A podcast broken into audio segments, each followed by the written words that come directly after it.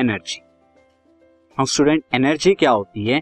The capacity of ability capacity और ability of doing work by an object या by body is called energy of object किसी object किसी body की वो capacity वो ability जो उससे वर्क कराए, इस एबिलिटी इस कैपेसिटी को ही हम क्या कहते हैं? एनर्जी कहते हैं। और एनर्जी की अगर हम बात करें यूनिट क्या होती है? तो डेफिनेशन हो गई यूनिट क्या होती है?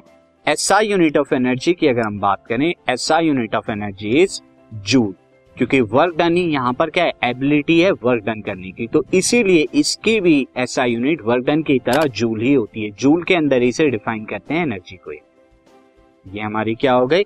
This now student whenever work is done so जब भी वर्क डन होगा an equal amount of energy is consume तो जितना वर्क आप करते हैं इक्वल अमाउंट में एनर्जी कंज्यूम होती है। तो इसीलिए वर्क डन और एनर्जी को ऑलमोस्ट सेम हम यहाँ पे करते हैं और दोनों की यूनिट भी सेम अब मैं आपको एनर्जी की कुछ टाइप्स को बताऊँगा जो कि आप देखते हैं जनरली सो देखते हैं हम types of energy types of energy क्या होती है? तो टाइप्स ऑफ़ एनर्जी में सबसे पहले हम देखें मैकेनिकल एनर्जी मैकेनिकल एनर्जी क्या होती है?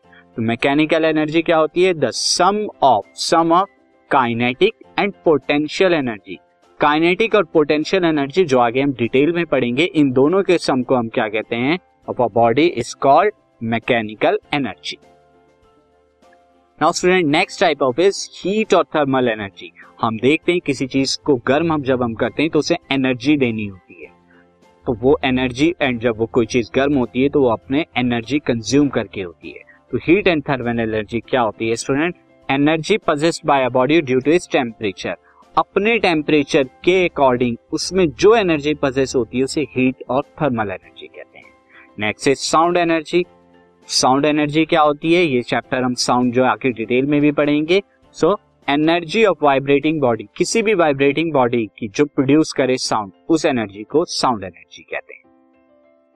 एंड इलेक्ट्रिकल एनर्जी क्या होती है student electrical energy energy of moving electron energy of moving electron in a conductor connected with a power supply जो एक पावर सप्लाई से कनेक्ट हो और उस कंडक्टर में इलेक्ट्रॉन का फ्लो हो तो उनकी एनर्जी को हम क्या कहते हैं? Electrical energy and next is a chemical energy chemical energy क्या होती है?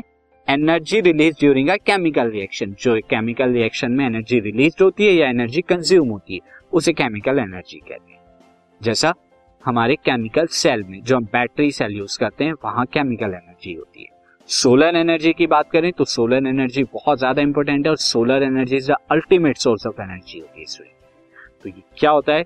Solar energy energy of the radiation from the sun sun से जो भी रेडिएशन आता है, वो उससे कंप्लीट सोलर एनर्जी कहलाया जाता है।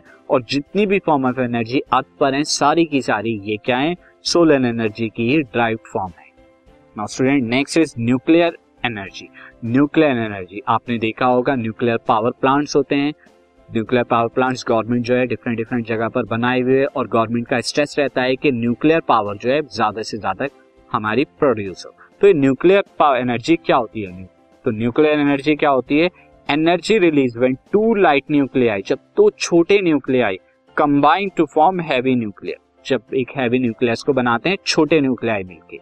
या फिर स्टूडेंट ऐसा भी हो सकता है कि एक हैवी न्यूक्लियस क्या करे? ब्रेक हो जाए इनटू लाइटर न्यूक्लियाई एक बड़ा न्यूक्लियाई क्या हो जाए? दो छोटे न्यूक्लियाई में डिवाइड हो जाए तो दोनों काम के अंदर, छोटे का बड़ा बनना या बड़े का छोटो में बनना, ये दोनों काम के अंदर एनर्जी जो है, निकलती है और इस एनर्जी को हम न्यूक्लियर एनर्जी कहते हैं। तो ये कुछ टाइप से स्टूडेंट टाइप ऑफ़ एनर्जी की, और और भी टाइप होती है एनर्जी की। अब एनर्जी से रिलेटेड और कॉन्सेप्ट को हम देखते हैं।